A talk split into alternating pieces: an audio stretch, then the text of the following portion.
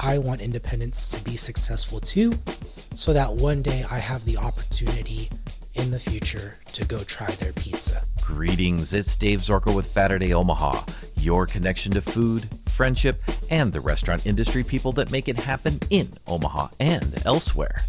My guest today hails from San Jose, California, has talked with competition winning pizza makers, taken on a journey of his own, gathering the knowledge of all things round, rectangle, flat, puffy, stretched, and panned. More than that, Eidref Laxa has created something that has contributed beyond himself through his What's Good Dough podcast. He is sharing what he learns about, as he says, pizza, business, life with the world. Like Faturday Omaha, he is connecting with food, and there's a lot more here than just a tasty pizza. This is a fantastic conversation, so hang on to your fork and keep listening if you're hungry. You seem hungry. Good thing your table is ready with Faturday Omaha. Faturday Omaha. Eat this. This is Dave with Faturday Omaha, and I am here on another one of our Food Recognized Food episodes where we talk to people in and around the restaurant industry. And in our intro, we often say that, uh, you know, we're in Omaha and elsewhere. And I'm very fortunate to be talking to someone that lives in the elsewhere. And uh, the guest I'm going to introduce you to, I'm actually a fan of their show, and we'll get into it. Uh, but without further ado, I have Eidref Laxa on from the What's Good Dough podcast. Eidref, how are you doing? Dave, so happy to be here. Thank you very much. How are you? I'm doing fantastic, and even better that I get to talk with you, having heard your voice over uh, numerous episodes. Uh, quite often, as uh, there might be pizza dough happening in my very amateur novice at the beginning of uh, learning pizza uh, stage. Um, but uh, yeah, it's it's good to uh, good to interface with you via via the internets here and and get to hear your voice in a conversation. I mean, it's always fun to talk to a fellow pizza person. So happy to be here. I uh, I have to give there, there's kind of been a uh, a coincidence of events here too as well. So I was actually introduced to your show uh, via, uh, pun intended, I guess, a local chef here in Omaha, uh, Chef John Ray, who is the head chef at Via Farina, who's turning out some really awesome sourdough wood fired pies. Ah, that's yes. cool. I love the play on words there too. Good job. Thank you, thank you. So he's he's definitely been one of many, uh, we'll say, pizza enablers. Um, introduced me to to your show and kind of got me on this uh, pizza book, uh, like I had to get a bookshelf type situation for my pizza books journey.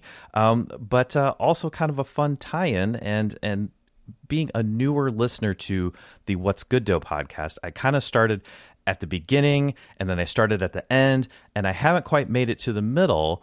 But there's another tie-in because it turns out episode I think 62 uh, in 2021 you actually talked to Brett Geiger of Izzy's Pizza Bus, who now hails from Omaha. So you've already met Brett. Mm-hmm, mm-hmm. And I've tried his pizza too. That's awesome. So I did you have the Vegas iteration of his pizza that I'm guessing? I did. I unfortunately have not had the honor of touching foot in Omaha, Nebraska, but it's it's on the list one day. Excellent, excellent. Well, and I I think uh, Brett uh, coming up here. There's Vegas uh, Pizza Expo uh, coming up as as we're talking here. So I believe he's going to go out there and uh, and cook there. So that's that's pretty neat too. That's awesome. I mean, anywhere he cooks, he's going to pull a crowd because his pizza is fantastic, his story is fantastic, and I don't know anyone who doesn't like pizza, but you would just be amazed by the setup he has. I mean, a school bus that's turned into a pizzeria. That's one of a kind. Right. Right. Yeah, it's it's like food truck and and then some, and he's got the the the pizza on the on the stop sign there, so he can put out the stop sign arm as a pizza, which is pretty sweet. But uh, yeah, and and your home base is is it still Northern California? Is that correct? Yeah, San Jose, California, to be specific. Very cool. Yeah. Very cool. Well, uh, so just to kind of you know help folks you know that they're just hearing your voice for the first time, can you kind of talk about you know how What's Good Dough got started. Um, I believe you started cooking pizza around 2018, with the podcast kind of coming in 2019. But uh, better, better that you tell the story. How how how did the dough start to rise, as it were? Well, I think you've done a great job researching because those dates are spot on. A lot of people think this was a pandemic born interest. It wasn't. Actually, in 2018, I started to play around with the idea that maybe I love pizza a little bit too much. And I thought, I think it would be cool to, to actually own a pizzeria one day. And so I started to explore what that would look like by working at a pizzeria alongside with Yeah. my full time job. And it was hard, let me tell you. working 40 hours a week and another 20 hours at a pizzeria. I barely had any time for my family and friends. Hmm. And I eventually had to let that go. Hmm. But the craving for pizza and doing it professionally did not go away after I quit that job. And so I was looking mm-hmm. for ways to stay quote unquote in the game. I started making mm-hmm. pizza at home. And as any home pizza maker will experience, it's hard.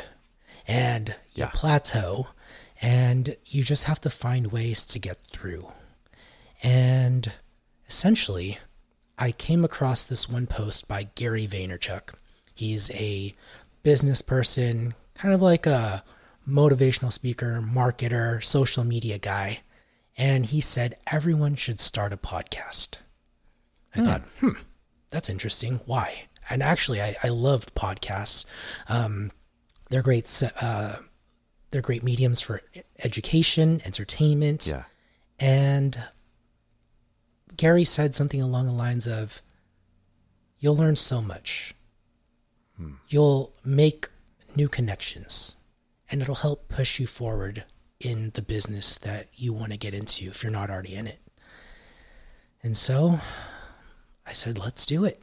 Recorded the first episode November of 2019, published it around February of 2020.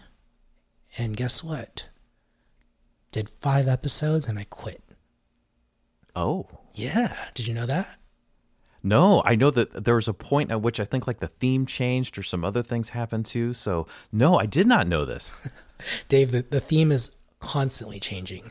Uh, there's this game that my wife and one of her close college friends used to play uh, just to kill time and to, to bond with each other. And they would drive up to one of the hills in San Jose and they would point down somewhere in the city and say, let's drive there. This was before Google Maps was around or iPhones even. And so they would just drive and, you know, explore new parts of the city, listen to music and have great conversation and eventually get to the to the end result. Um, My podcast journey is nothing like that. I have no idea where I'm going. I have no idea where the end is, but I'm always but I am enjoying the journey and the ride. Um, But you know, around February of 2020, I posted those five episodes. Nothing was happening. Big surprise. I, I was like, how come nobody's listening to this? How come nobody wants to speak to me on this podcast? And so I kind of gave it up. Um, but then two months later, we were in the pandemic, the heat of it, and I was bored out of my mind. And I said, I need something to do. And so I said, maybe we should give this podcast a chance because I really still do love pizza. I was still making pizza at the time, but Yeah. maybe there is hope for this podcast. And thank goodness for the Instagram pizza community. They showed up in the pandemic, reached out to a mm-hmm. bunch of awesome pizza makers, and they said, hey, I'll be on your show. Let's talk pizza. From that point on, just hasn't stopped. Just chugging along, enjoying the ride, talking to new people, making new discoveries, and it's been a good time. That's wonderful. And and you know, you said, you know, making connections and discoveries. And that's one of those things through this show. Uh, you know, when we got our start, we we were really focused on restaurant reviews and, and things like that. But the show has really morphed a lot. Um, you know, we still talk about we love local food and local restaurants, and we're trying to get those you know good spots out there to people. But through that, there's been great connections, like you know John, like Brett that we are talking about, like yourself, um, you know, that have just happened through this journey, and you know, a couple uh, other threads there. You know, you had mentioned, you know, working at the pizzerias was really challenging and and maybe more challenging than you ever expected it to be. Um, I don't have a background in in the restaurant industry. That's that's but talking to everyone and learning the heart, the blood, sweat, and tears that goes into this has been eye opening, uh, to say the least, and all the different nuances and complexities of things. Um, often on the show we say you know connect we like to connect with food and that both means in the in the literal sense of you know eating sustenance and eating something tasty um, but also with people and when i have these conversations and and i know this has happened for you too um, you know quite often it starts with food or pizza and leads to to heart and soul and and deeper uh, things in and around all of these different pieces and so it's it's amazing what happens through a, a conversation that starts with food. Mm-hmm. And you know, even the uh, uh, the more recent episodes I was listening to uh, as well, you had a, a two parter about travel and how important that is, and really what kind of pushed me to uh, connect with you directly. First of all, after hearing your show, I'm like, I gotta I gotta figure out a way to make this happen. But you you had a good I think it was an Instagram post actually about, you know, hey, if you want to collaborate, great. But let's have you know some purpose behind it and uh, some things along those lines and so between that and also those recent episodes about you know traveling that is something that i would like to uh, experience food elsewhere but also bring people to our food here in Omaha because it's a wide, wide world and there's so many different things out there. So how how has the show, um, your show, really helped you connect with others, or, or how has that blossomed in your mind? A couple of ways. I think the first is that we live in a shallow world with short form video and direct messaging, text mm. messages, right? It's mm-hmm. like quick, short paragraphs. Give me the five step hack. Give me the high level summary. But when you talk to someone for anywhere between 45 minutes to an hour and a half, you find commonalities, shared secrets. Um, you go, you essentially have an opportunity to go deeper than any sort of short form video because you have that time. You're stuck in a virtual room together and you got to fill yeah. the space. You don't want to just be staring at each other. And so, right. having that opportunity there to connect, um, there's no other choice but to connect, really. and the second Absolutely. is when you talk to somebody you go to Pizza Expo and you see them, and it's just like, oh, I feel like I, I know you already because we've had this one hour conversation. Um, but on the opposite end of that, if I say, hey, Dave, I'm going to be in Omaha, Nebraska next month, let's do a podcast together. Now I feel like I have a buddy in Omaha, Nebraska that I'm visiting, and maybe we get to break some bread together. Maybe we mm-hmm. go do a little pizza crawl, or maybe you just feed me or I feed you, whatever the case may be. So, yeah, this platform has been great for just connecting, I guess, sort of by default. That's and and not only that, but the people listening to the podcast, they feel like they're in the room and they feel mm-hmm. like they're listening alongside me or they feel like, you know, I'm asking the questions that they're thinking. And and that's that's a really cool medium of just exchanging information. I believe in the I believe in the platform so much and it's so fun. Yeah, yeah. One hundred percent, and and that was kind of the uh, the driving factor. Um, you know, it's kind of the basis for for this this talk as well. And I love the fact that we've made a connection here. And I was kind of curious, you know, even from starting out till till now, um, how are you making connections with you know people. I, I guess how did that get started? Did you just start, you know, you know, cold calling or, or you know, uh, messaging on uh, Insta, or you know, how did you how did you s- decide who to talk to and and where to go? Like, how did that happen? Remember how I told you after the first five episodes I quit? Yeah. Part of it was, oh, nobody's listening. Eh, I got a few downloads, right? Um, but the other part of it was nobody wanted to talk to me. And mm. In no means did I call every pizzeria in San Jose, but it felt like it. And I reached out to almost a, to a good amount. And a lot of them just flat out said no. I had a few people mm. who were kind, a majority of them that did say yes. I had previously gone to their place of business mm. and showed them that I was willing to take the extra effort. Um, but after those five people, it just I just felt like I was running into a dead end. Yeah. But then as I was making pizza throughout you know, February and April, I just was consistently showing up. And actually, quick quick little aside here, but I didn't even post yeah. on Instagram. It was my wife. She was the one who was doing all the Instagram stuff for me. I, I didn't want anything to do with with social media. Um, sure. But then around the pandemic, I was like, well, let's let's get this podcast started again.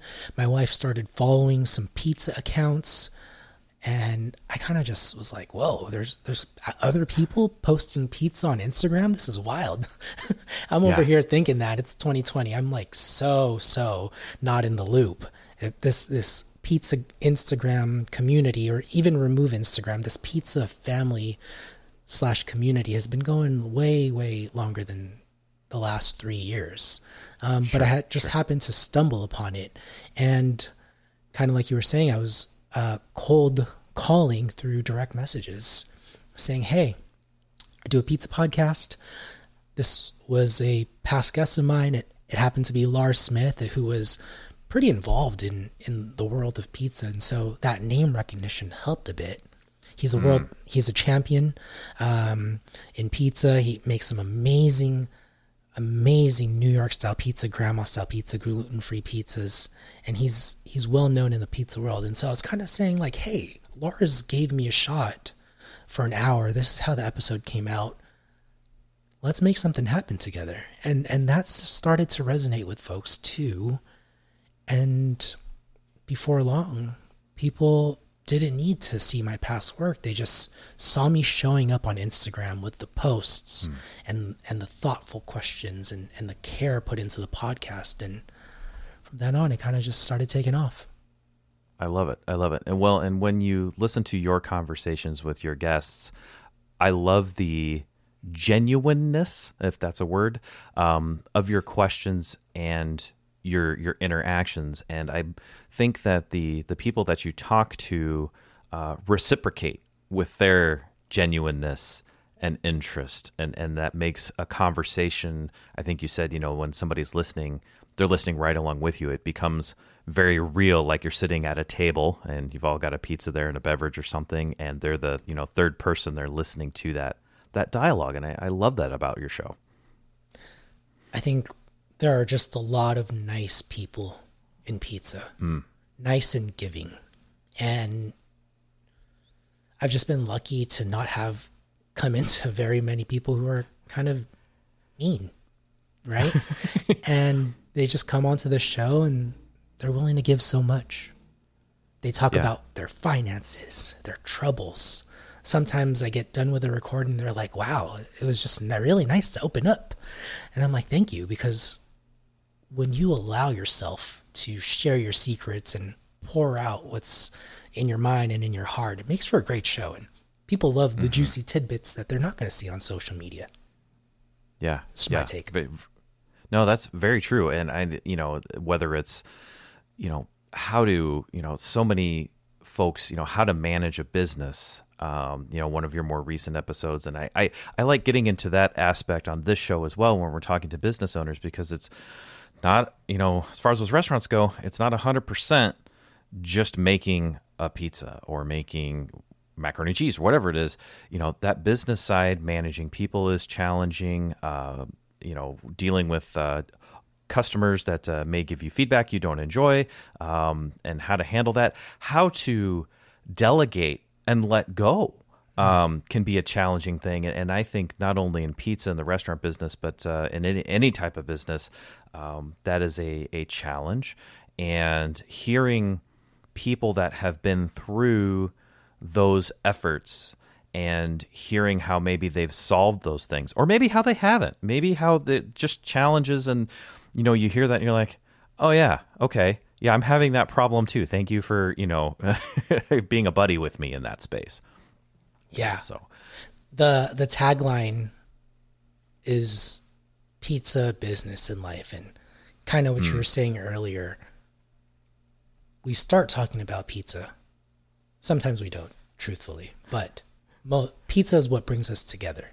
We have a mm-hmm. shared love for pizza. We will geek out on pizza. But pizza makers are more than just pizza makers hmm. right? We talk to people who have loads and loads of life experience. I mean, if you talk to John Arena, this guy's seen it all, right? In pizza. You talk to Tony Gemignani, this guy's traveled the world and has seen it all when it comes to pizza. And so there are pizza business and life lessons coming from these individuals who jump on my show and just have so much to share with like-minded folks. And so if you love pizza, if you're thinking about getting into the business, if you just want to deepen your relationship with the people in the pizza community, that's really who the show's for. That's wonderful. And you know, you so, something you know myself being much newer to we'll we'll call it the pizza community than than you are. This has been a pretty recent. I mean, I've loved pizza since forever. I mean, who doesn't? But as far as really digging into the nitty gritty of of the community and really trying to learn the ins and outs is, is newer for me. And you mentioned the the pizza community being very supportive and helpful and wow, I, I have experienced that a lot, even in the microcosm that is is Omaha. Uh, I was just interviewing, uh, talking with David Lasoli of uh, Virtuoso Pizza. Um, he's helped with uh, a couple other folks. I think Brett uh, from Izzy's is a member of the Metro Omaha Pizza Alliance, and they're you know getting together and and supporting each other. And you know, David said you know he's got his pizzeria in, on Maple Street in the Benson area of Omaha, and he says if you want to open up a pizzeria next to me, go ahead. That's fine. Let's let's make pizza next to each other. There's enough room in the pizza universe for everybody, and that support has been amazing. Um, whether that is, you know, like I said, John Ray's been my uh, cookbook enabler. I was like, hey, I, you know, I, I got this book or that. He goes, he sent me a, a text with, he goes, here's my library. What do you want to borrow? You know, or Nice. you talk to uh, Brett um, on Izzy's, and you'll say, you know, I'd be interested to know more about how you make your pizza. You know, what, how do you, you know, ferment your dough? When do you ball your dough? Do you ball your dough? What do you do? And he's like, I'm an open book. Talk to me. Let let's go there. It's not a secretive society. It's this, you know, rising tide lifts all boats. And, um, you know, again, our show being a little more Omaha focused, but wanting to connect and branch out you know, pizza's been been neat for that, and I definitely hear that through your conversations and your guests that you know people are an open book and they're willing to share. I reached out to David after listening to your show with him. Oh, And I reached out via Instagram and I knew his wife was running it. And I said, please uh-huh. tell David I'm impressed and I'm inspired by the work that he's doing. Listen to you on Dave's show. And I just want to give you claps because I, I was truly Wow, impressed. thanks. I was impressed by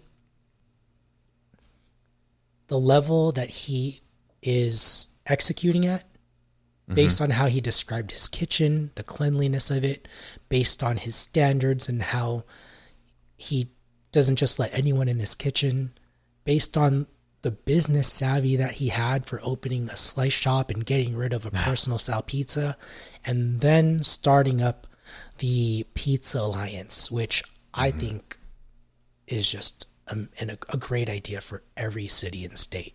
Las Vegas is doing it, and I don't know of many others, but mm-hmm.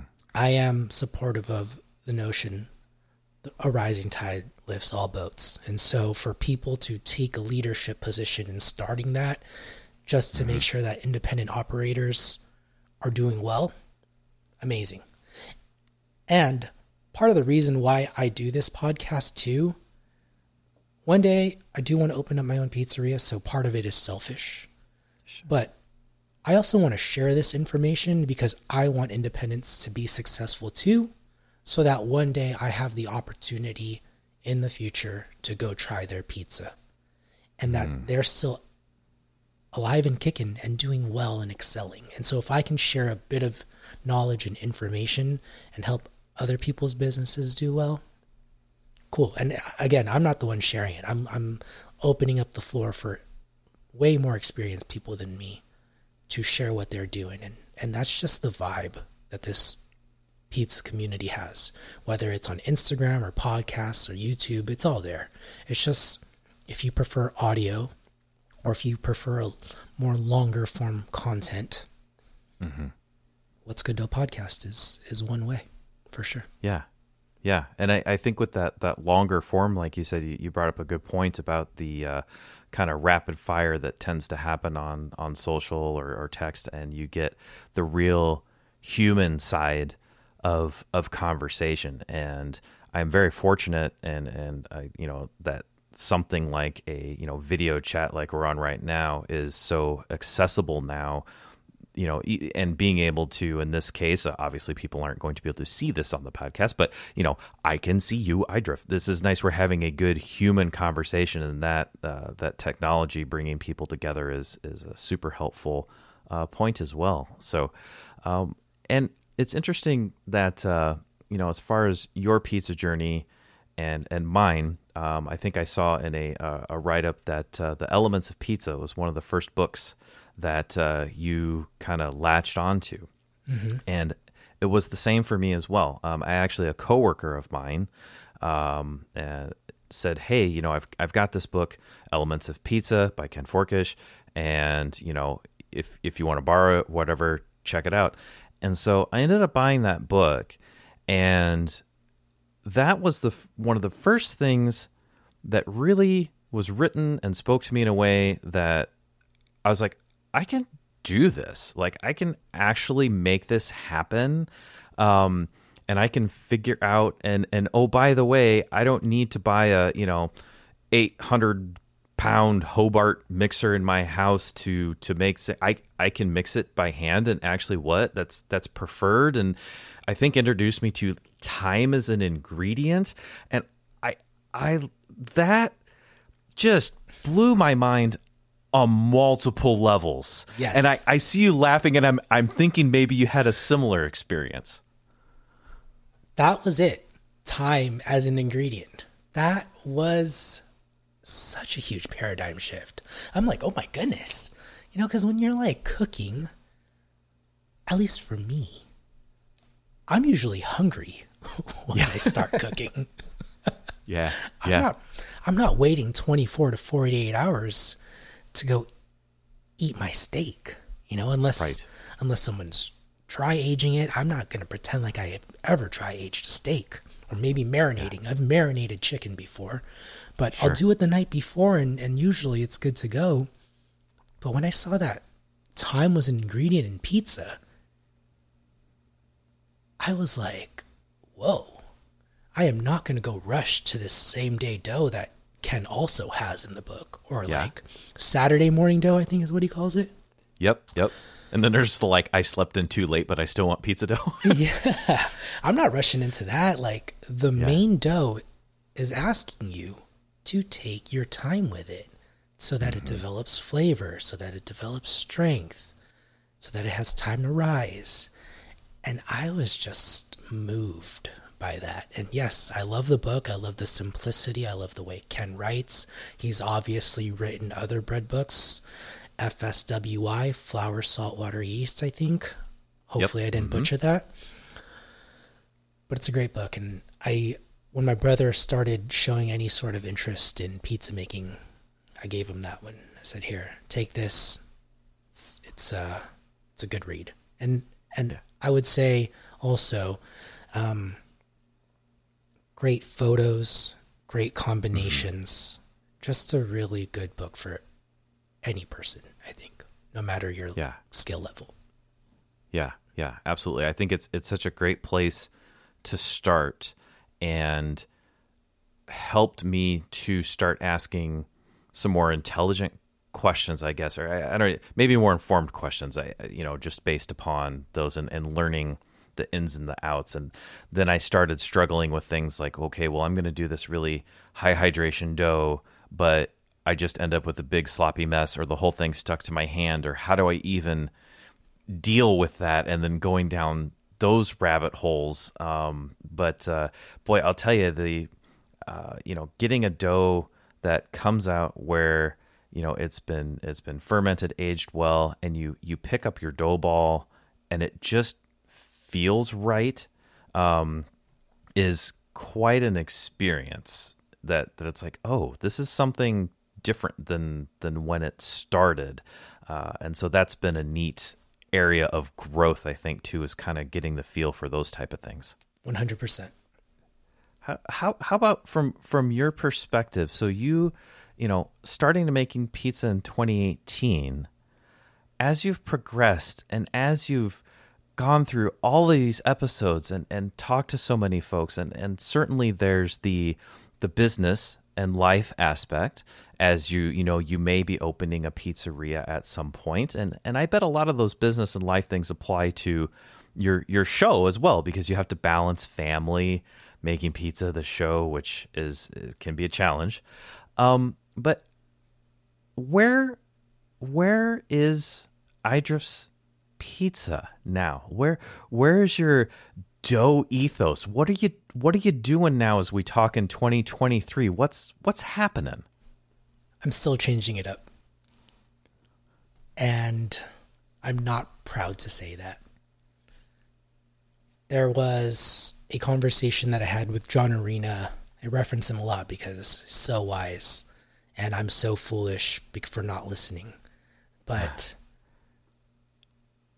he left me with this one quote that I'll never forget, and that is, and, and, and this is an older quote, um, but the hunter that catches two rabbits, that hunts for two rabbits, catches none or neither.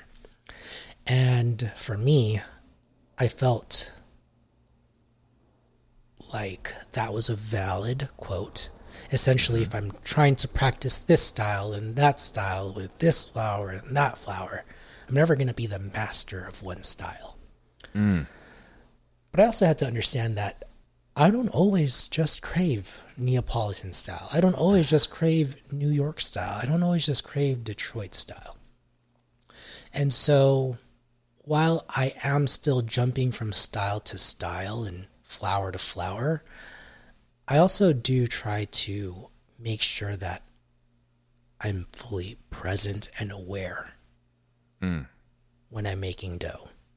And by that, I mean I don't rush my dough process anymore. I make sure that I get in the zone. I don't have anything on in my ears, contrary to what a lot of my listeners say. they tell me, "Oh, I'm listening to your podcast while I make dough," and you're not the first person to tell me that. And I just, I've even said to someone, "Have you tried just being present?" Because it, hmm. it it teaches you something else, and that may be mm-hmm. boring for some folks. It may not be possible for some folks, but for me, I do like it because it helps me remember the, my process.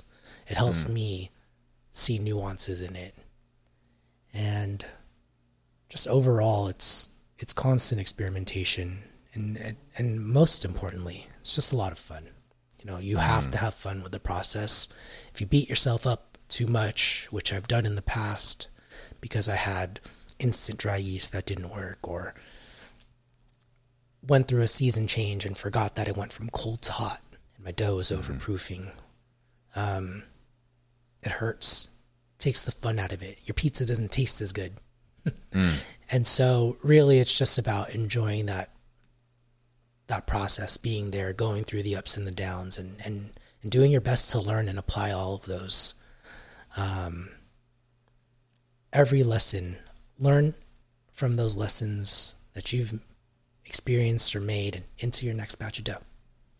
Absolutely, and I, I, think all all of those nuances that you described there. Uh, if I guess if pizza can be a metaphor for life or or any craft, um, I, I think all of the things that you just said can apply to to many different things. Uh, being being present, um, you know, focusing on what you're trying to do.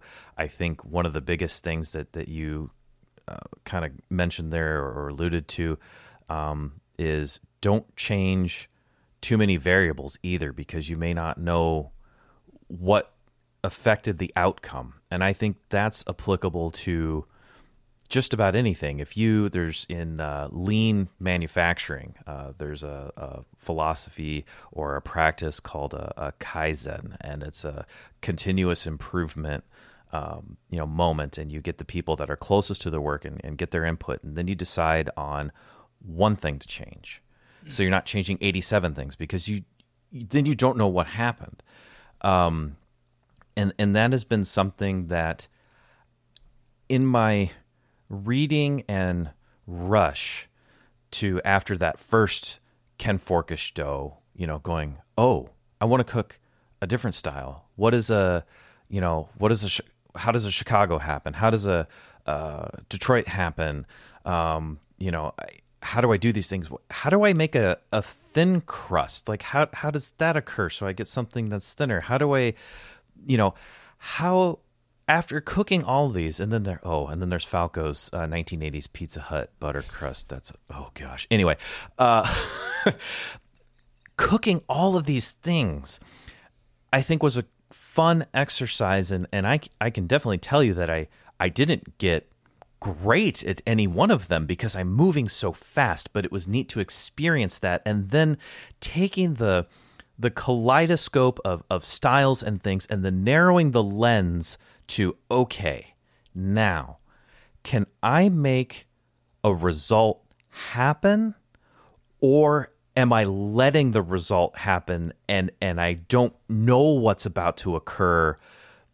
A very different mindset shift, I think. That's a great example.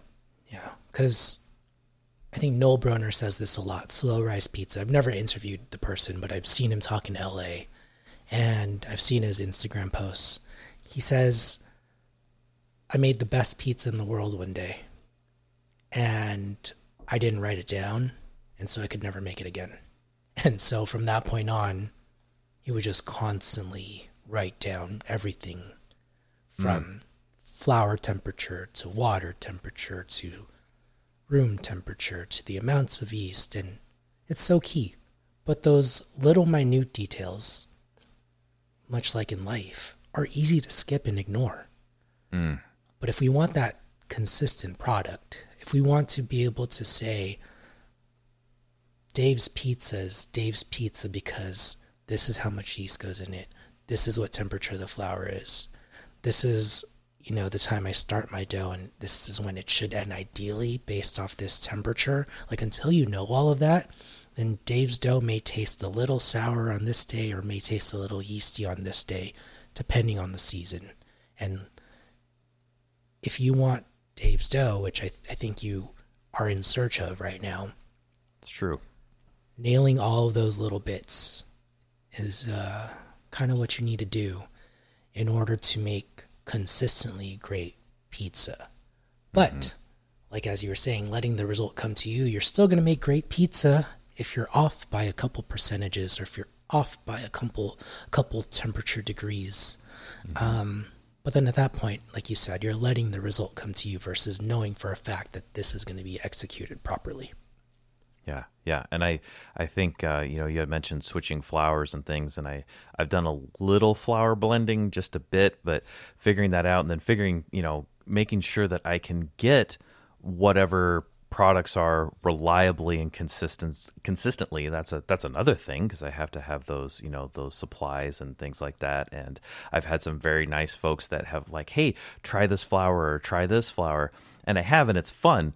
Um, but then the other thing is is making sure that okay let me just tweak one variable and, and see what happens. And it's so interesting too moving from those different flours or different tomatoes or or you know even I was just uh, somebody had given me some flour and I, I opened up the the container and it just smells completely different than a different flour and you're like it's still wheat you know it's you know it's wheat flour but it's like whoa you can clearly tell that that there's some differences. So there's all these small nuances that that I wasn't privy to, or going out and buying the pocket scale that that weighs to the billionth of a gram, and realizing that um, 0.25 grams of yeast is gonna make my batch, my little household batch of pizza dough.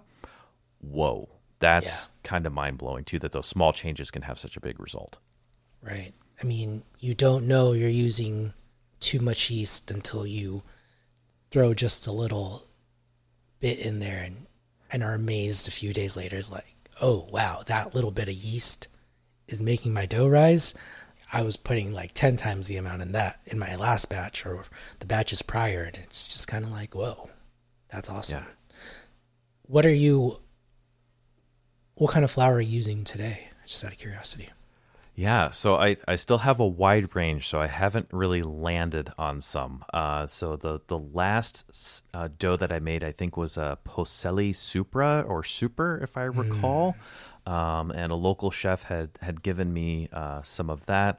Um, you know, tried a Caputo, uh, the the red, the blue. Uh, I got some of the Americana. Um, and so uh, a couple of different ones. So I, I haven't landed on one. And a point of interest that I, being that, our show is kind of locally focused, um, I was trying to see if there was a uh, like a whole wheat uh, flour that I could get locally and consistently, and just add just a little bit to give it. Um, I, I, think the phrase is terroir, the uh, the feeling of the land here. Um, so uh, whether I can get that consistently, there's a local butcher shop that that had some available, but I'm not sure how often. And then of course it's like, well, how much? Because with that whole wheat flour, it's spiky. It changes how much water I need to put in. Um, so I I have not landed on one yet. I think most people don't. I, would like to assume most people don't. I think some people they choose their flour based on what they can get, mm. price consciousness. Sure. Um, they got lucky and this one performed the way they that it was supposed to, and and they just stuck with it. And I think I think most flours can work for you. Just it's easy to know what you're looking for. And so you you talk about Dave's dough. Do you and I, I know part of it is you want a certain smell. Yes. I'm wondering, like, is there a specific style? Because the cool thing about baking, when you get into all of the science behind it, um, not only is it an art, but you can literally work backwards through science mm-hmm. and figure out your flour. Now, I'm I'm not saying by any means can I do that, but there are people who can and can share that information. They'll teach you how to read a crumb.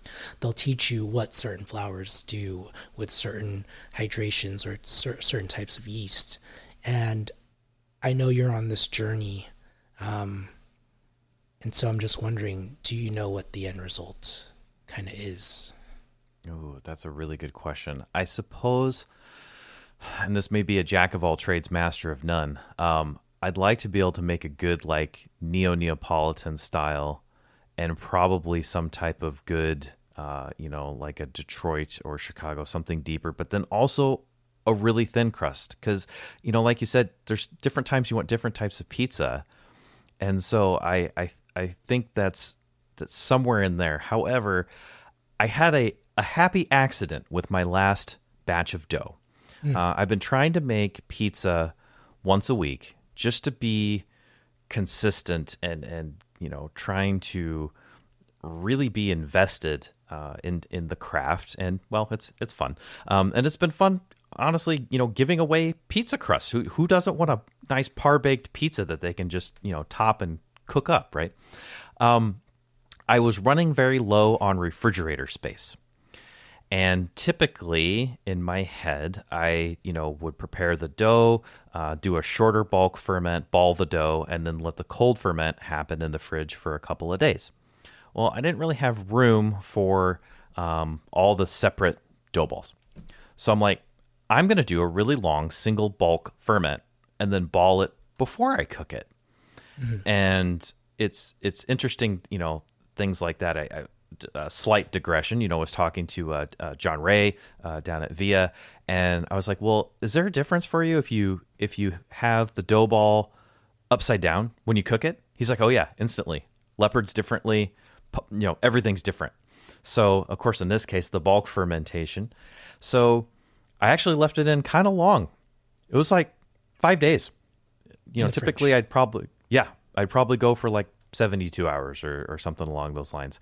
And I have my, my timer. I've got my three stage timer, and I started it when I put it in the fridge. And I went to go look at the timer, and it said four. I'm like, four? Well, the timer flipped. It went over its 99 hours and flipped over. I rolled the oh. odometer on the timer. God. so I was like, okay. So this dough started with uh, I, I made a poolish, uh, one of the things I have decided is uh, as much as I dig a sourdough starter, I don't know if I want to maintain one daily. Now I know you can. I still have one in the fridge and I feed it every once in a while. But it, if I had a pizzeria, maybe.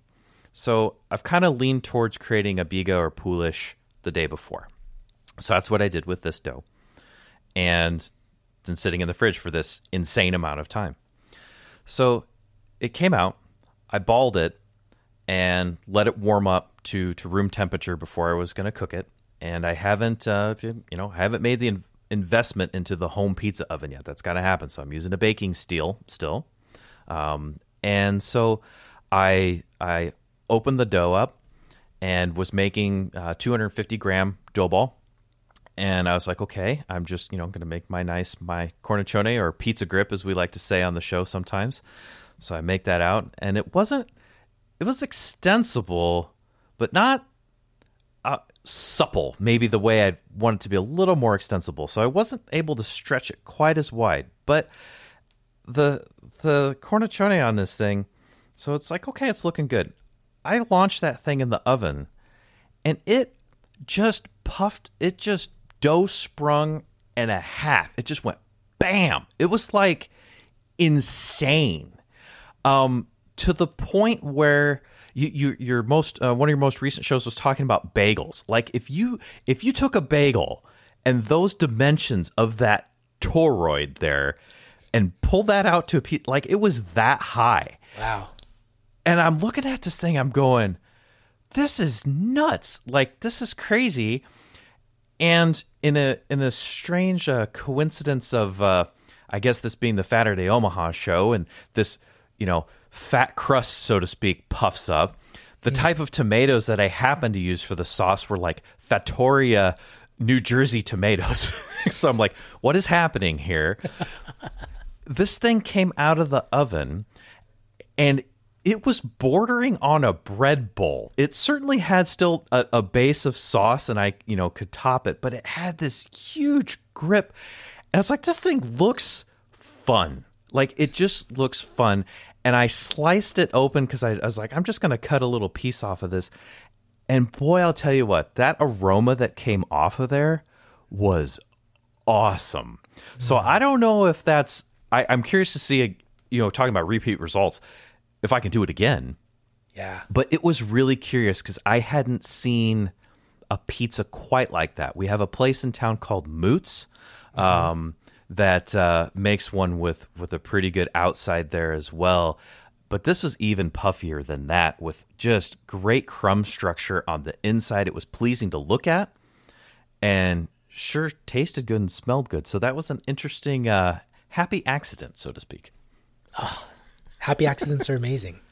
Now, yes. the hard part is when it's a happy accident and you want it to be consistent. You know, you just yeah. But I, I hope you get it again, and I think I'm curious to know. Do you? You said it was a little bit. um It wasn't as extensible. You said. Yeah. Yeah. Do, do you think that was was that because it was in the fridge and you pressed it out and didn't give it a little bit of time to relax before going in the oven? Just out of curiosity. Sure. Um, no, I, I think I let it warm up a pretty decent amount, um, Oh. and, and a couple, couple hours. So it was definitely room temperature. I wonder if when I opened the dough, that I just made the, the outside maybe a little too big, and or um, so I I'm not sure. I I don't know. It's just it didn't feel like it wanted to stretch as much. Now it's a good point. I maybe could have tried to open it up a little bit, let it sit, and then try to give it a little more stretch. That could be. I'm also curious to see what would happen with a slightly bigger dough ball mm-hmm. trying to make the same size corner but but allowing a little more real estate on the inside because I otherwise I might end up with some type of delicious like cheese bog middle that might be absolutely awesome but uh, I think I need a little more room because I think if I was going to serve it to someone they'd be like wait a minute I need a little more more room for my pepperoni on here. So. There are people uh, out there who do uh, the Canotto style, Canotto style, which is the contemporary Neapolitan pizza. Have you have you seen that on the interwebs? I have not. I'm curious though. There are two people that have been on the show who do it, and I give them all the praise. And Canotto, um, Italians call it a a dinghy, which is basically like a uh, one of those tubes that you sit in for Oh, a, yeah. in a pool, and so it kind of looks like a big old donut, right? And Yeah. the crust puffs up, and Yes. some people take it to ex- the extreme where the crust perimeter is is is just like bigger than the, than the middle. But some Yeah. people do it really nicely where it looks balanced. But the people who do Canotto style pizza, they pride themselves in making these super big puffy crusts. Um, but when you bite into that crust, it is just like a pillow yeah it's crispy. It's kind of crispy on the outside because it's baked at a lower temperature compared to Neapolitan. From what I've seen, anywhere from like six fifty to seven something, yeah and the process is crazy. The water hydration is high, but what ends up happening is this just this beautiful looking pizza hmm. with very beautiful air pockets for the crust, very puffy, and it's it looks beautiful. So definitely check that out. I encourage you to get into that rabbit hole of a new style of pizza.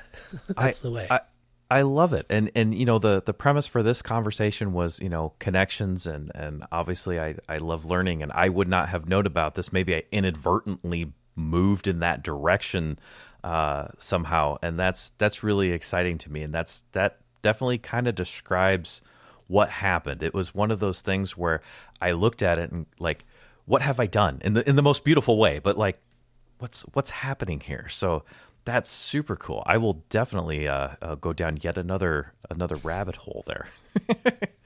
Well speaking of connections too the the other thing that i wanted to to talk to you a little bit about is uh, so i uh, recently came back from from a trip and uh, traveled to actually maui in this case. And one of the things that i really enjoyed was finding local restaurants um, nothing wrong with any chain restaurants out there, but I'm, I, you know, part of the show and just my internal like compass, I guess. I'm looking for the little places and or the medium places or the places that I'm not going to find everywhere. And so I'm I'm curious from your perspective or or your how you go about finding places when you when you are traveling or or seeking is there any method to the the Eidref madness if you will How much time do we have, Dave?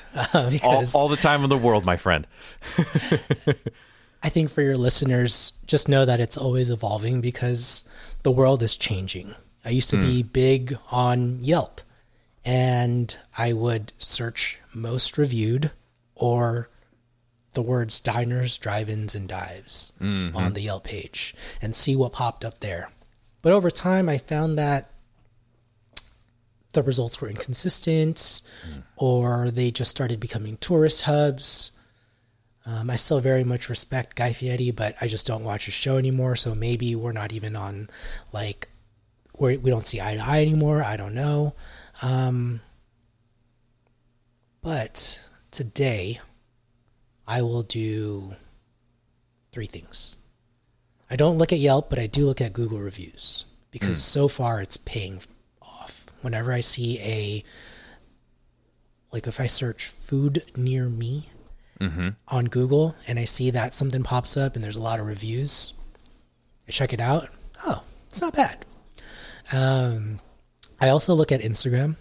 We are in a generation of food influencers, and sometimes they know what they're talking about. A lot of the times, the recommendations are pretty good. And so I will find a few food food influencers that I relate to and that I can trust. And um, if any of them just don't pull through on their end and they give a, a lousy recommendation, I, I may, you know, skip their next one. And then uh, the final thing, kind of what you were talking about earlier about like finding the local gems. I just talk to people. Hmm. Um, interestingly enough, on my trip to the Big Island, we had to stop over in Honolulu first hmm. because Southwest wasn't flying direct there. So we went from San Jose to Honolulu to the Big Island. And on our leg from Honolulu to the Big Island, we sat next to a local and we hmm. asked her, Hey, where should we go eat? And then she said, There's this amazing place that I always take my family to. She said, No lie, Outback Steakhouse. And I don't doubt you have a great time at Outback Steakhouse. I love the kookaburra wings. I love the bread. Um, but much like you, I want the gems, the local spots that I'm not going to be able to get anywhere else. So, aside from that one conversation, most of the random people I talk to, whether it's just people we're passing by or other restaurant tours where I'm eating at an establishment, sometimes I'll even ask the people at the hotel. But you got to be careful with them because sometimes they may get some sort of commission or they're mm. recommending the tourist spot that they think you want to hear. But I guess it's, mm-hmm. it's all about asking the right question like, where do you eat for lunch? And some guy from Half Moon Bay, uh, it's a tourist destination, maybe an hour and a half away from here. I asked him that. He's like, "Where do you, what do you eat for lunch?" He goes, "Yeah, anywhere outside of two miles from here. The farther you can get away from like the tourist area, the better." And I, I like that response because he's not he's telling me all the places around the area are pretty good but he's just guiding me out of like the danger zones and then when i get those recommendations you know we'll drive by or we'll walk by and if it if it looks like it's cracking inside go on in That's fantastic. I, I've had that too. I, I had stopped at a gas station once and asked, you know, hey, are there any good local spots to eat? And I, I think the response was something like, there's a subway down the road. I'm like, you're not not getting not picking up what I'm throwing down here at all. Like, let me help help me out. So uh, that's that's cool. And and with the the Google reviews too, I, I think that's a a neat aspect too where locals that are proud of their local restaurants can kind of help out uh, people that they like. You know, the restaurant industry is super tough. Um, staffing is a challenge. Uh, products can be a challenge, and if you like a place, you know, going there and eating, of course, is is, is probably the best way to support. But um, you know, taking time to do those reviews and things can help lift up your your local restaurants as well, and I, I think that's important. positive reviews right i think Oh, good point. Yes. Um, I used to be a Yelp delete. And by that, I mean I was the opposite of a Yelp elite. I was probably like a degenerate elite, maybe, and just using Yelp as a way to throw out my grievances out there. And, And that's why I didn't apply to be the pizza ambassador. I was in a dark place back in 2012, right? Mm. and I just noticed a lot of negativity coming out of my mouth when it came to restaurants. Mm. I was like, why am I putting out this? Why am I putting this garbage out on Yelp? So I, I eventually stopped. But those reviews, those little one liners do turn people off. Mm. And if the experience wasn't great, then talk to somebody at the restaurant. Yes. In in, in private or in confidence. You know, seeking a, a legitimate resolution versus just blasting BS on social media or wherever you may be on and, and really affecting these independents who quite frankly some of them are just getting by. Yeah. I've I've worked at a restaurant that was just barely getting by and and I was looking at the reviews and I'm like, gosh, we're at 3.9. Sometimes on, you know, like you'll be at that borderline. If we get another review, like no one's going to come in. They're going to mm. see that that first impression and people are just going to be shying away. And so they matter. Um, sometimes restaurants have an off day. That's why I tend to have a rule yeah. where I will eat at a place at least two or three times before I write it yes. off. At least, at least. There's this pizzeria in San Jose. I've eaten there four times. Only the fourth time did I like it, and now it's one of my favorite pizzerias. Wow. I don't know if the owner has changed it up. I don't know if there was just less salt on my sauce this time around, but oh my goodness, I'm singing its praises. I'll continue to go. It's an ever evolving process, but you know, throughout those four times where I did eat there, I just made it clear like it wasn't for me. How we describe yeah. food to others, we don't realize how much influence we have, whether we're in food or we're just talking to a friend or family. And I think mm-hmm. the language we choose is so important. If it's not for you, make it very, very clear because food is so, so, so subjective. Yes. Yes. And so I, yeah, I, I just want to make sure that everyone listening here, the foodies that we are, know that our voices do matter and, and they do have an impact. And let's yes. use it positively. There's there's a uh, a chef here from uh, Lincoln, Nebraska, that had a restaurant called Bread and Cup, and he has a book by the same name, and it's an amazing read for anybody, just anybody, uh, motivational. Um, but uh, one of the things that uh, I had got the opportunity to talk to him and was talking about this this very subject of, of feedback and, and things like that, and he says you need to make sure you're specifying whether your criticism is a preference or preparation. Is the chili that you were served really spicy? Well, that's how we make chili here. It's spicy here. That's a preference. Did you receive raw chicken? That's a preparation issue.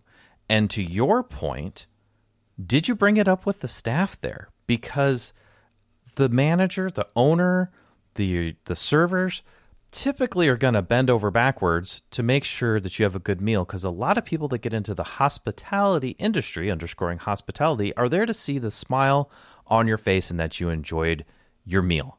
And they will help you and they will typically make it right for you. I'm sure those are one-off occasions when that may not happen but you know please take that time to talk to your server talk to the manager whatever and and be thoughtful in expressing the problem and and uh, you know speaking like good humans should speak to other humans. Um, you know, if your if your chicken is raw, say, "Hey, my chicken's raw. Can I can you please remake this for me?" And I'm sure they will be more than happy to to do so. Um, or if it's you know if it's a preference thing, maybe maybe that particular chili don't get the chili again. You know, so um, there's there's a lot of nuance there, and words words matter a lot. Um, and uh, a lot of these small restaurants, you know, mom and pop and brothers and sisters and families and, and whomever, um, are, are this is their livelihood. And to uh, really destroy someone's livelihood with, with vitriol uh, on the internet or whatever can, can be very damaging. And, and, you know, hearing from restaurant owners and, and things, a lot of times they take that very personal and it's a hard life to to live in and, and be around and especially when you put a lot of care into your product. You know, you and I are, were talking about, you know, that my, my pizza accident, if you will. It's like five or six days worth of, of preparation. You know, I, I think uh, Losole, uh, David Losole was talking about, you know, most of his dough, I think, is, is three days. that's a lot of time if it if something happens there was a lot of care put into that before it even made it to your plate and those those things can have a large large effect on people for sure I agree. Preparation versus preference. I'm never going to forget that. That is beautifully said. Thank you for sharing that. And just the whole what did you say the other example that you made um the whole thing about hospitality oh yes yes 110% agree yeah i um i worked at a pizzeria a second a different one where i had a chance to run food and because of my background of you know just making p- pizza for people it was like one of the highlights of my day to hmm. bring people their pizza Yeah. and see the smile on their face and making sure that they were taken care of. And and those are the types of folks that i mean you kind of get that vibe right? Yeah. Um, like you said, there may be the off chance where you go into a restaurant and they may not want to take care of you, but you can kind of read that in the restaurant that you're in. And if the people love what they're doing, they care, shoot, mm-hmm. ask them to remake the chicken if it was a preparation issue because they will take care of you and they'll make sure that you leave happy and that you come back because it's only to their benefit. They want you to come back. Restaurants rely on recurring repeat business. And mm-hmm. so they want you to be satisfied. So Yeah. I just wanted to say great points. Yeah, yeah, hundred percent. I, I I agree with you as well that they you know they want you to be satisfied and and when you know David at Virtuoso comes out and asks you how your food is doing, or uh, we uh, we actually have a, a conversation coming up. I, I kind of had a, a crazy pizza order at his restaurant. I ordered a single slice of cheese and pretty much every side that he had on the menu. And it's kind of an interesting dialogue, but he spotted my order and he's like, "Oh, I see what you're trying to do." And you're you're trying to, you know, and so he's like, "Come back here in the kitchen. Let's strategize on which one of these sides you're going to try. You know, are you going to try the pesto with the pizza first? Are going to try the hot sauce first? Let's let's strategize on this so you can have an interesting experience." But, you know, he's got a genuine interest in that food and uh, you know, making that connection with uh, the customer is big and then I you know it's that's the human the human part of it too. And, and going home that day and going you know what? We put a smile on you know a hundred faces today or, or whatever. That's that's got to feel awesome. that's got to feel pretty good for sure. Uh, one one other question I wanted to ask you as as I am still just just a little fledgling bird that that is hopping but still is not flying uh, in the in the pizza world. Um, is are there any questions when you are interacting with a new pizza restaurant specifically or person that is in the pizza world that you ask them or or how do you present yourself so that they understand that you're truly interested in pizza? And I'll, I'll add a little uh, uh, sub bullet there. I had uh, talked to a uh, a little uh, pizza place when I was on vacation kind of recently, and I said, "Hey, I, I'm really interested in you know I love making pizza, and I'd be curious if you could tell me a little bit more about you know yours and, and how you do things." And the the answer that came back was you know not uh not as engaging as as I thought it might be and I'm wondering if if there's something that indicates you know where's where's your pizza membership card that you're flashing like hey I really do make pizza bro I, I, I let's talk pizza instead of like I'm gonna reheat a tombstone Ch- check out my Instagram, bro. See these six thousand followers? You gotta, you gotta open. it. No, no, no, no, no, no, no. to be honest with you, I'm quite shy when it comes to that. But what I have found that has worked for me when I do want to get information is I just suffocate them with comments. If I truly love the pizza and I really want to know about it, mm-hmm. they're going to see this guy like looking at the undercarriage, taking a bite of the crust, thinking about the what I, I'm consuming. And so they're already going to get a sense like, oh, this guy kind of likes pizza. Kind of yeah um, and I will just let them let them know, hey, I really like this. What flour are you using? And I'll, I'll throw them like some easy questions. But again, the compliments help open them up because like you're flattering a person. and They're just like, oh, stop. I know my pizza's amazing, but come on, tell me more, right? um, and then I, I throw them a couple soft ones. But if I really want to get down and like be like, hey, I, I run a podcast. If you ever want to be on, let me know. I kind of leave it open ended. Don't want to pressure them. Sure. Um, and if they don't want to talk, I mean, there are, it feels like a million other pizza makers out there who are willing to share secrets. And so I don't, I try not to take it too personally. Some people, sometimes you just catch someone on the wrong day and time and it's like, oh, they're busy. Can't talk. All good. On the other hand, I was so surprised. My buddy Mike Vayona from Roseville Sourdough, we went to go to June's Pizza in Oakland. No longer there, but um, one of the best pizza spots that came out of the pandemic.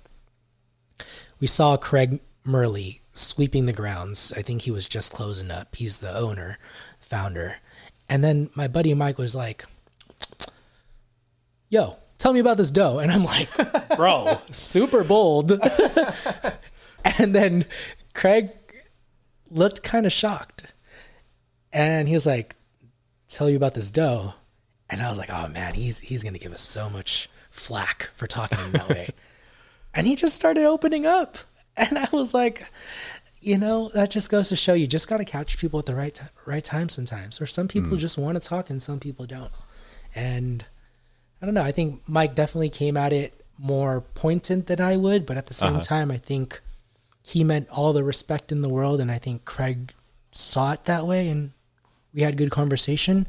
After that, Craig joined me on the podcast, but I feel like I probably wouldn't have gotten that interview um, unless my buddy was very blunt with his question and got Craig to open up. And Craig ended up being one of my most downloaded episodes because he had an amazing story of how he opened up in the pandemic, no permits, made one of the Bay Area's most amazing pizzas, went super viral, and then got shut down. oh, Yeah. So it's a crazy one. It's a crazy story. Um, but I love the guy and, and I hope I hope to see him bounce back up. And uh sounds like he might be. So might might be getting back into pizza. So we'll see. Only time will tell. I love it. I love it. Well, I, I definitely want to be respectful of your time.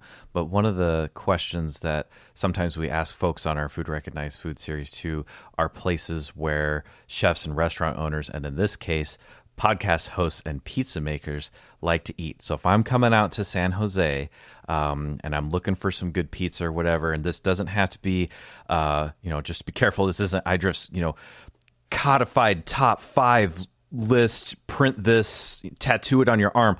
What are some places that I might go if I'm headed out to San Jose? Well, as somebody taking you out to go eat, I'd always ask you first, like, what do you want to eat? And then we'll try to figure that out. Um, when it comes to pizza, you know, if you don't, if you're saying up to you, right? Uh, then I would take you to the last round tavern to go get their tavern style pizza. Caleb is making some delicious sourdough tavern style pizza. And the guy's really re- leaning into it. He was a little bit more shy and wanted to do the New York rounds because that's what he was comfortable with. But just over time, he is just making these amazing thin crust pizzas with the cornmeal and the amazing toppings and the optimal bite ratios and the perfect bites of triangles or squares. It's so good. It's addicting, actually. Slice of homage. Um, the pizza that I told you that I didn't like for the first four times, or sorry, wasn't my preference for the Yeah. first four times. Um, I've had a slice of theirs, maybe like four slices at the San Francisco Pizza Festival, and I was shook. And I was so shook that I had to go try it two days later at the restaurant because I was craving it so badly. The pan style pizzas over there are coming out so plump and so fluffy and light. It's ridiculously good. Um, and that's in San Jose. I mean, if you go to the Bay Area, it spans all the way to San Francisco. In the peninsula, on the way to San Francisco, there's this place called the La- um, excuse me, S- State of Mind. Uh, Lars Smith, Uh, amazing pizza maker, local California ingredients, a seasonal menu, always changing it up. And of course, uh, Tony Gemignani, uh, the world famous pizza maker. Some people call him the goat of pizza. He has two restaurants up there. And gosh, you can't go wrong with any of the styles because he's actually visited the, you know, all the pizza cities out there and learned firsthand and was like, let me try to figure out how to make this pizza in San Francisco before Google, before the internet really popped up. And he was able to make this super unique, first of its kind restaurant that was really just like, I'm going to bust out all the styles of pizza in my pizza arsenal and we're going to make it happen with like seven different ovens. And it's it's quite a sight. And he is doing serious volume with serious quality. And that's the hard thing. Like a lot of people can do one quality pizza. You and me can make the best pizza of our life. And if we're just making one or two great. But those guys the pros especially tony Gemignani sometimes making a thousand pizzas in a day or something whatever volume that's probably an over exaggeration but really large numbers but quality pizza. Um, it's amazing to see. But yeah, those are my top uh, pizza spots for anyone coming. And as a bonus for all the foodies out there, Yes. if you're in San Jose, Vietnamese food, Mexican food, and Indian food. We have such a melting pot of cuisines here. And you, gosh, are just so many places. So keep that on your list, right? You got you got to have balance in your life. You can't just eat five pi- pizzerias and then go home. You got to you got to balance it. Five pizzerias and then three different cuisines. That's that's balance in my book. I, I like it. If I could get a, a good uh, vermicelli bowl in between my, my pizza there or something like that, I yeah, please. I'm I'm good with that.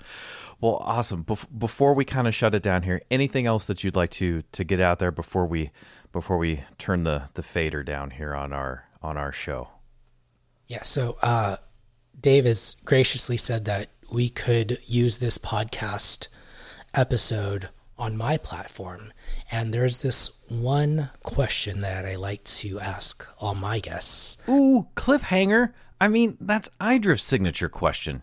You'll need to subscribe to the What's Good Dough podcast so you can get all the pizza, business, life, that signature question, and my answer. Okay, let's pick it back up after that question. I am so honored to have the opportunity to connect with you here. And I hope we get to connect over food. doesn't have to be pizza, but that would be preferred uh, one of these days. I love it. Thank you I for having it. me on. Well, Eidref Laxa, thank you so much, uh, host of the What's Good Dough podcast.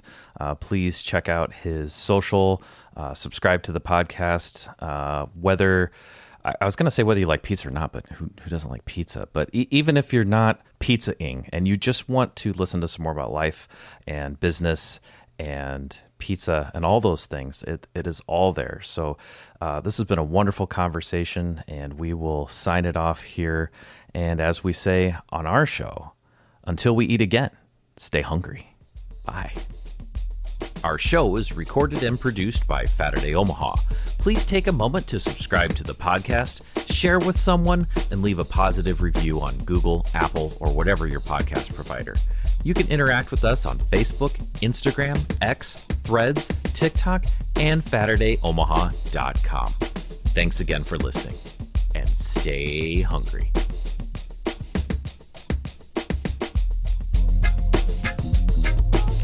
Faturday Omaha. Eat this.